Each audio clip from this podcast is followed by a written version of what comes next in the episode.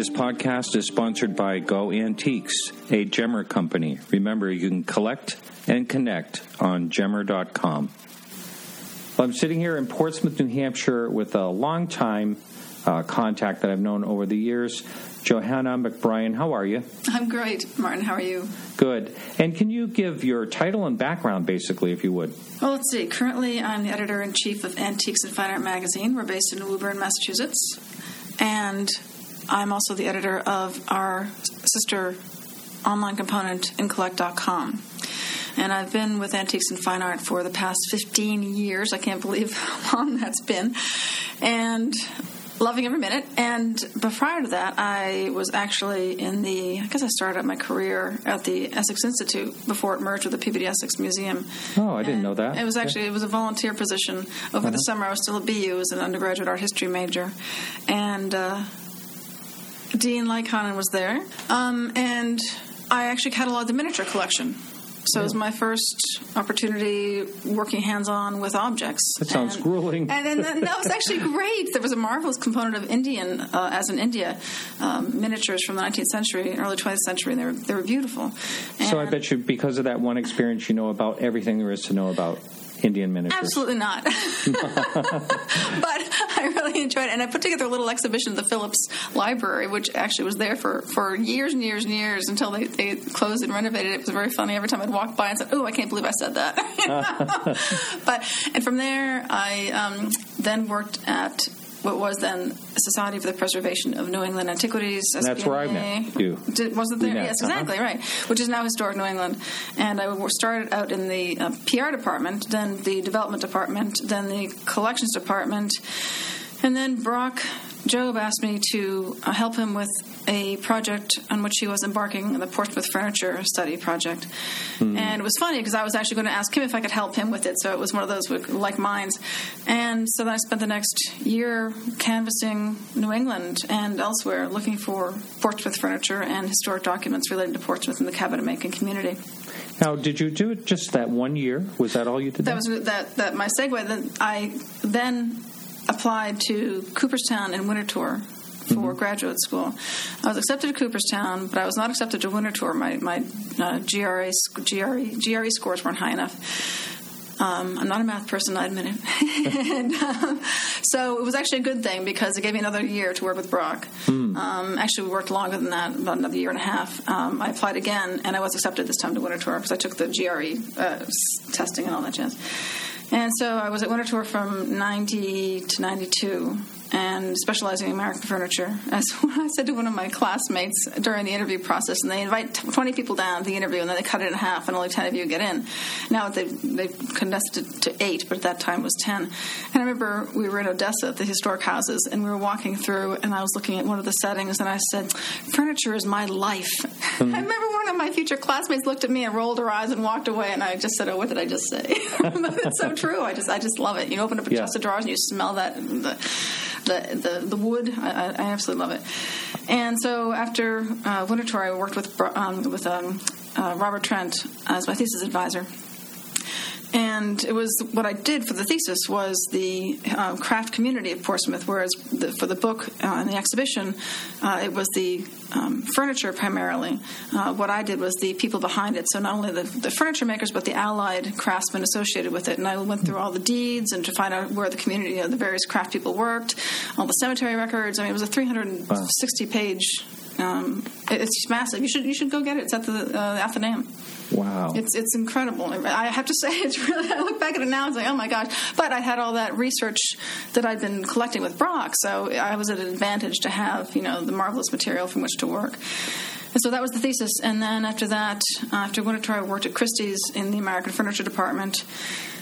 And then from there, I worked.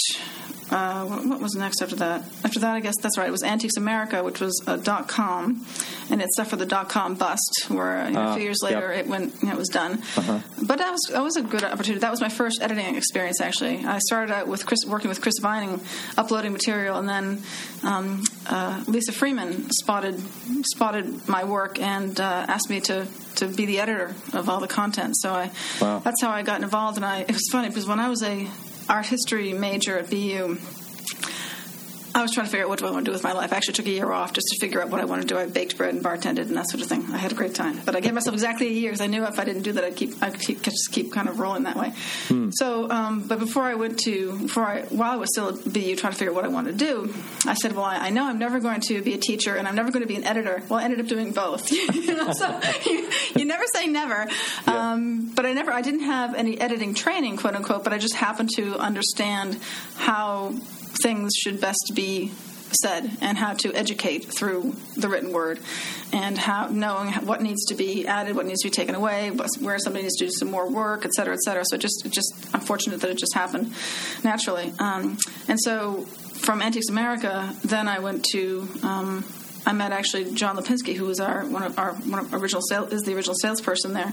He and John Smeraldo, the publisher of the magazine Antiques and Fine Art. Um, Lipinski uh, met me at a course I was teaching at the uh, Boston BAC, Boston Architectural Center. Now it's Boston Architectural College where I taught for six years, and I taught the history of interiors, history of decorative arts, and history of furniture, different courses. Wow. I loved it. I loved teaching. I loved teaching, but I was doing that on top of my full time job, plus two young children. It was killing me. Oh it was literally killing me. So I, I had to stop. I, even yeah. though I just loved it. But I have I met Lipinski, John Lipinski, there, and he said, "Well, we're starting off this new company, you know, magazine. Love you to meet the publisher because they were looking for an editor at the time." So I went in, had lunch with you know the two of them, and then met again with John Smeraldo, and um, you know, he invited me to, to take the job, and I had just gotten a raise, a big raise at, at Antiques America, and I said, "Oh, you know, I don't know, I'm going to be making oh, good boy. money at Antiques America," but I did take the job. I remember, I remember um, uh, Jonathan Fairbanks, who worked with me at, at Antiques America, mm-hmm. as Betsy Garrett. Um, Jonathan said, "Well, when I showed him the magazine, and it was mainly ads, just a few little mm. one-page articles, and." I remember John, Jonathan looking at it saying, Well, what do you want to go work for this magazine? There's no editorial. I said, Exactly. I can build it. Yeah. And yeah. so I took the job, and two weeks later, Antiques America folded. Wow. like, Perfect wow. timing. Oh, man, was I lucky. Yeah. Wow. And so um, from yeah, so so the, basically, then I've been there for 15 years, and I was able to build build the publication. Always trying to you know morph it so it doesn't stay static. Uh, I've, I've you know uh, a lot of things I don't do anymore, but um, sometimes I cycle back and bring them back in, depending. But again, I love the the the teaching component of it, and the challenge is to make an uh, to produce an article with the author so that it's informative and educational, but digestible. Hmm. So it's not so intense where a new, a new somebody new to the industry will get intimidated because that's not what we want. We yeah, want to bring people absolutely. in. And we want to excite them. We want to engage them. Yeah. And there's also material that is more esoteric. Uh, we just had mm-hmm. an article of Jay Stiefel, for example, on on the inlays of, of uh, circus chest inlays, circus inlays rather on chests from a part of Pennsylvania, which is much more you know focused, talking mm-hmm. about dovetails and all that jazz, which is yeah. great. Um, so there's there's a range there, and that mm-hmm. that's always been important from the start to have that range, and the authors from which uh, the pool of our authors. Again, it isn't it isn't just one avenue. It's it's uh, scholars, curators, collectors, um, you know, uh, students. Again, trying mm-hmm. to get multiple voices in there because that's what that's I want us to reflect you know the audience as well. Yeah, think it's real important, and also to just um, your your subscription level has grown. It is because yeah. you have nurtured it, and mm-hmm. it's uh, right up there with all the best. It is so nice to get emails and letters from people who who will tell me. I mean, I love getting handwritten letters, and mm-hmm. I get handwritten letters as well as emails, as well as people telling me in person um, how much they love the magazine. They just they look forward to it every every wow. issue, and it really it's it's it makes my all my long hours well worth it. Now, I've heard other people that are publishing magazines say it feels like their baby, like the the magazines are baby. Do you feel the same way? It's a great team effort. Yeah, there's no mm-hmm. question. I've got it. We have a great team at the at the magazine.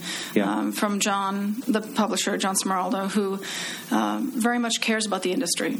Uh, yeah. and and that's one of the things that makes the magazine different is that we have all we're all collectors, or we're all dealers, Yep. or we're all we've all really worked in the important. field, and that makes that that differentiates us from anybody else out there. Yep. Um, John Smeraldo actually started the magazine when he was uh, dating a gal who took him to an antique show, and prior to that, he thought you got things at Pottery Barn or whatnot. He had no idea that such thing was about antiques, and he was walking around the show and he, he got hooked, and he said, "Look, there are all these little dealers, or big dealers, little dealers, whatever, uh, entities that are they don't have a, a common."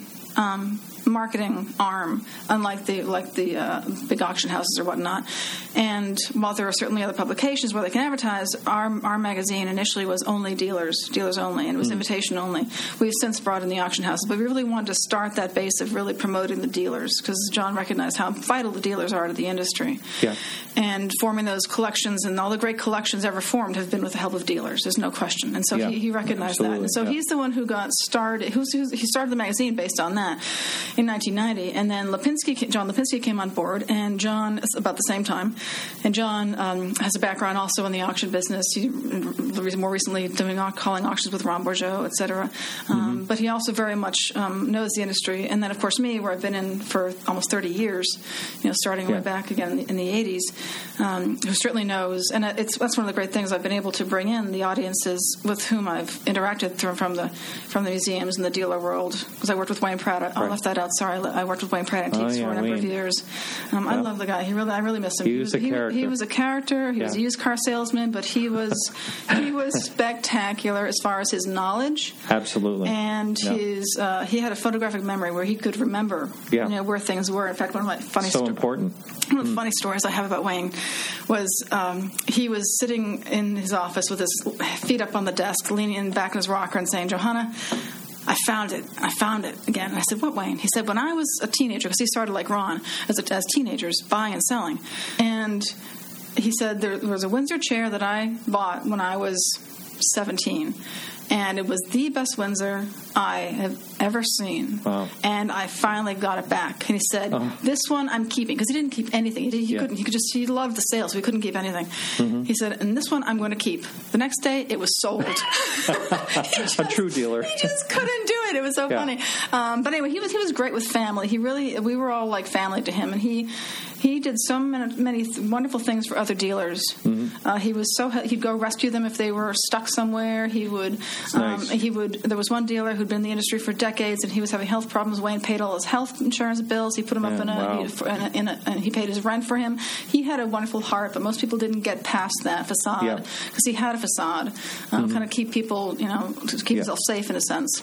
Well, his name, he was in the limelight. So, I mean, you heard his name all the time. He was the, beautiful w- w- pieces. he, he made the market for uh, Windsor chairs, for block front chests, Mm-hmm. for Nantucket baskets, for William Matthew Prior, Prior Hamblin Group paintings. I mean, the list goes on. And he made the markets, and he supported those markets at all levels, not just the highest level, but at all levels.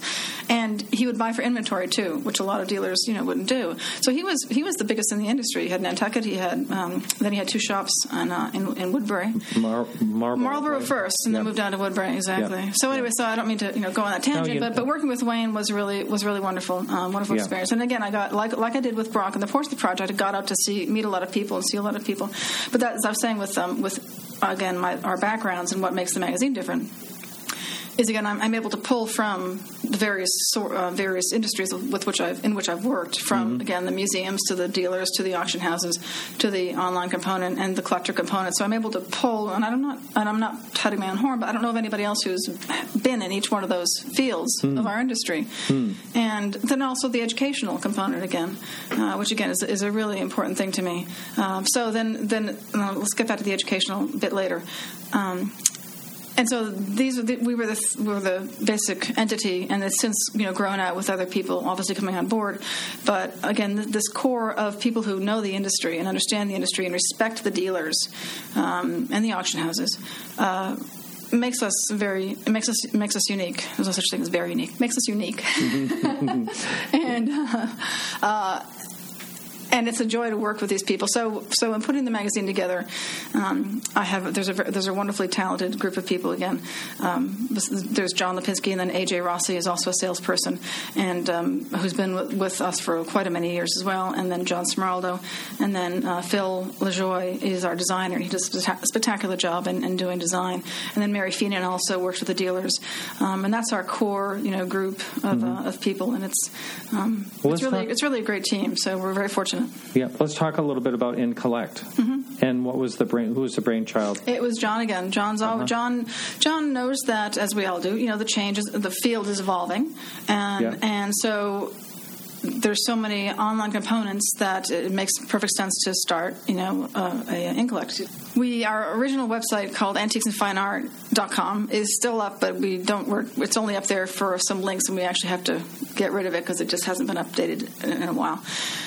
But that was the original website, and that started oh, within a few years of when I when I started the magazine. So it was well, I shouldn't say when I started when I started at the magazine.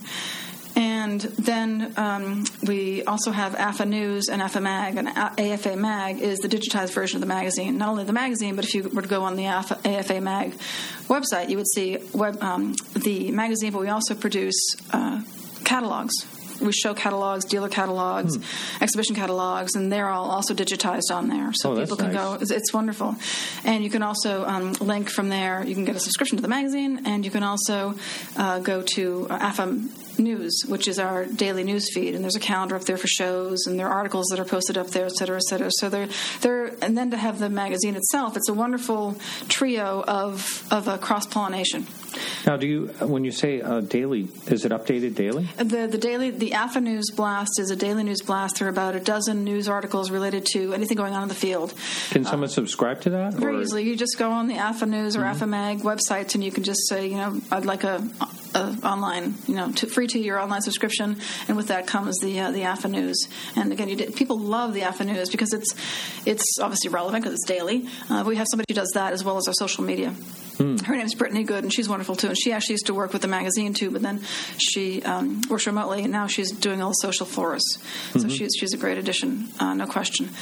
And so the avenues it could be anything related to the industry for uh, uh art, art heist or yeah. uh, a new director has been been uh, posted to uh, a museum or an exhibition going on uh, it could be anything mm-hmm. um, and then we do the same thing with Incollect where they can get the daily blast of what dealers have posted new material who what designers being showcased mm-hmm. you know what collection is being featured et cetera et cetera so those yeah. also go up and also if you if you like a certain dealer on the on the Incollect website um, you'll get posts whenever that dealer uploads new inventory. So you sort of follow the dealer? You follow the dealer, exactly. Mm-hmm. So back to how Incollect got started was that, again, so John Smeraldo, the, the publisher of the magazine, um, recognize that uh, in order for us to continue to um, service the needs of the, the dealer world and also you know, be out there for collectors, um, to start Incollect. And uh, Incollect is a, a, it's a beautiful resource. I, I, hope you've taken. I know you've taken a look at it. Oh yeah, and beautiful um, items a, on there. Spend a lot Gorgeous. of time. Well, what's invitation only, so mm-hmm. we we maintain a, a level of quality um, that our visitors can expect to see. Mm-hmm. And it's basically a site for anyone who loves great design. So we have um, it's for collectors, it's for interior designers, it's for anybody who just loves beautiful things. And the pictures, uh, all the professional pictures. We actually we are very careful to work with. Yeah. Um, uh, uh, we actually hire photographers to go take pictures of things mm-hmm. for, for dealers, uh, but also we we require a, a high level of yeah. images. But we also have somebody who spends a great deal of time silhouetting everything, so wow. they're all on a gray background. So you have this yeah. uniform, beautiful look to things. It's a, there's a lot of time and effort that goes into presentation. Mm-hmm. Mm-hmm. As you know, that's that's very important. Mm-hmm. Uh, we're actually we're actually um, going to be redoing um, part of the the website to make it um, even more discoverable than it already is. So we're, we're building on that. But but let me just get back to the Incollect. Um, so the, the, the point behind Incollect is to um, the dealer base, we're getting a lot of um, we have we're getting a lot of new dealers on on a regular basis, which is really exciting, and they're making sales, which is really great, um, which is the point, obviously. Yes. and so. They have the great material up there, and one of the um, one of the important factors on the site is the interior designers, because interior designers we want them to use Incollect as a source to buy for their collectors. And the interior designers we have on the site are all top-notch interior designers, Cullman and Kravis, for example, uh, uh, um, Charlotte Moss, um, Jamie Drake, uh, et cetera, et cetera. They're really they're really good. Again, it's invitation only interior designers, and they work with um, classic material as well as uh, modern material. And the site is broken into the, the three. You have three different options. You if you you can select when you register to only see see classic material, to only see modern material, or to see all styles. We're going to be doing that with the, the Gemr site Right. as well. Well, it, it makes sense because if you're if you collect Queen Anne chairs, you don't want to see, Yeah. uh, you know, a Kandinsky painting or Yeah. you know a Thomas Moser, you know, chair or whatever. You want to see what it's a you want to see. Thomas Mosier. Yeah, yeah. And um, same thing with if you're a modern collector. Um, you want to see obviously your, your only the modern material, so that's why you have those options just to, to do that. Mm-hmm. Um, Now, before we go too far, you mentioned Sure. just a minute ago you wanted to talk about teaching. Something you wanted to say about. Well, it was, it was just uh, the the um, uh, the importance of of uh, keeping um, uh, people engaged and and uh, and how important. Thank you. Um, history is to to. To education because you have to if, if children and young people are not made aware of history um, then they are not going to care. And that Absolutely. is so important because they're not teaching history the way they once taught history in schools anymore. And i just had the pleasure of seeing david mccullough the pulitzer prize winning author historian down at the Antique dealers association of america had a dinner at the philadelphia museum of art and they have a dinner every year associated with Philadelphia Antique Show. But this year, the Antique Show didn't run. We'll be back next year. But they still had the dinner, and and I also had the pleasure of interviewing him uh, for for an article. And uh, he's an incredible gentleman, and, and his focus, as, as you're, you're probably well aware, is again uh, the importance and value of history. And he was saying that uh, um, 80% of the schools, the colleges, do not require a history class to be taken, for example, hmm. and that most many young people uh, cannot put in order the Revolutionary War, Civil War, World War One, and World War Two. They think that Abraham Lincoln was shot in 1965, not in 1865. I mean, we don't know Wow. our history. Wow is right, and it's it's really sad because without history, you have no context. You can't be a great debater.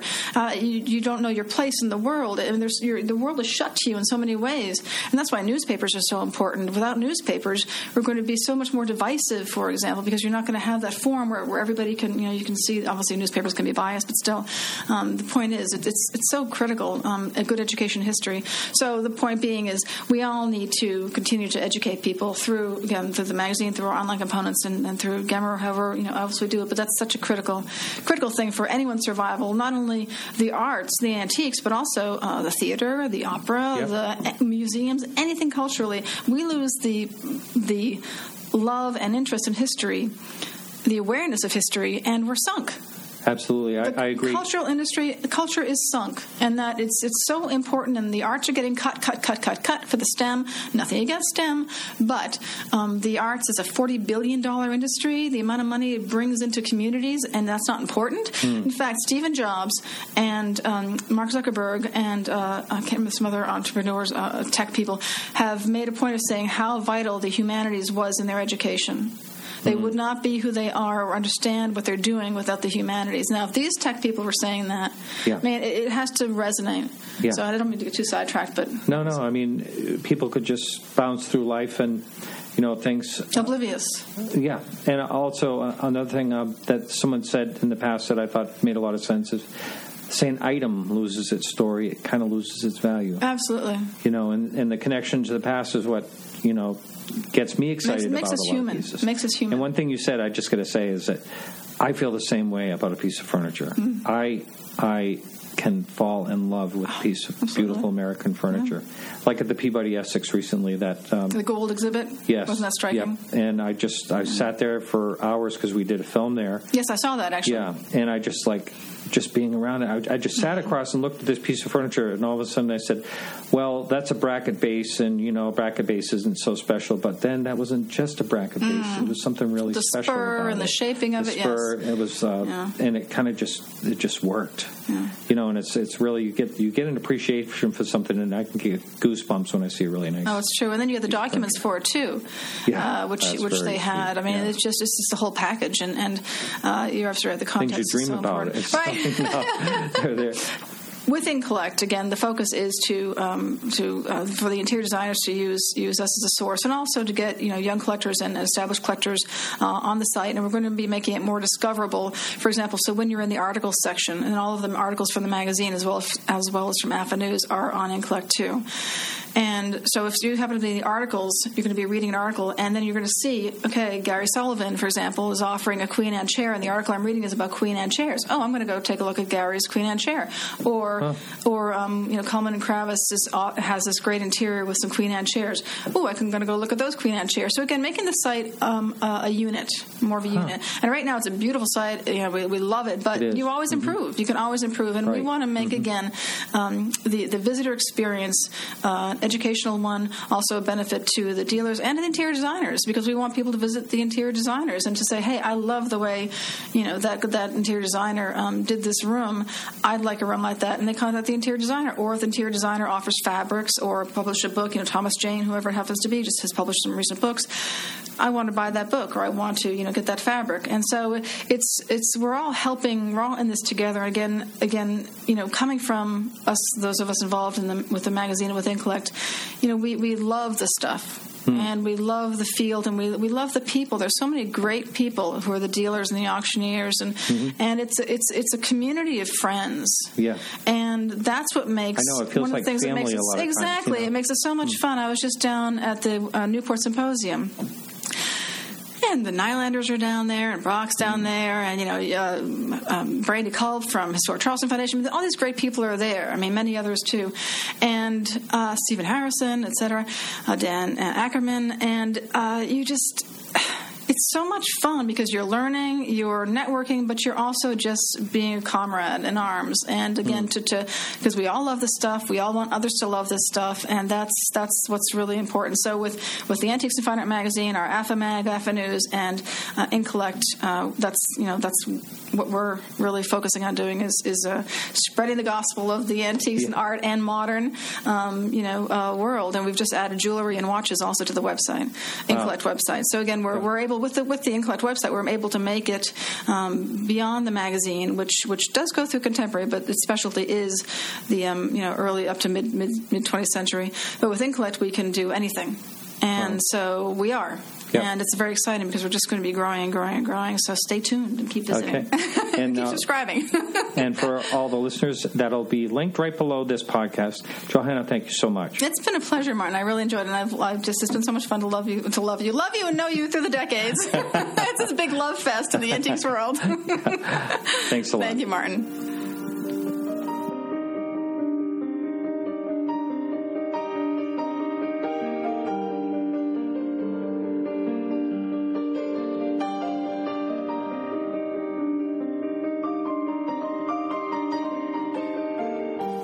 This podcast is sponsored by Go Antiques, a Gemr company. Remember, you can collect and connect on Gemr.com.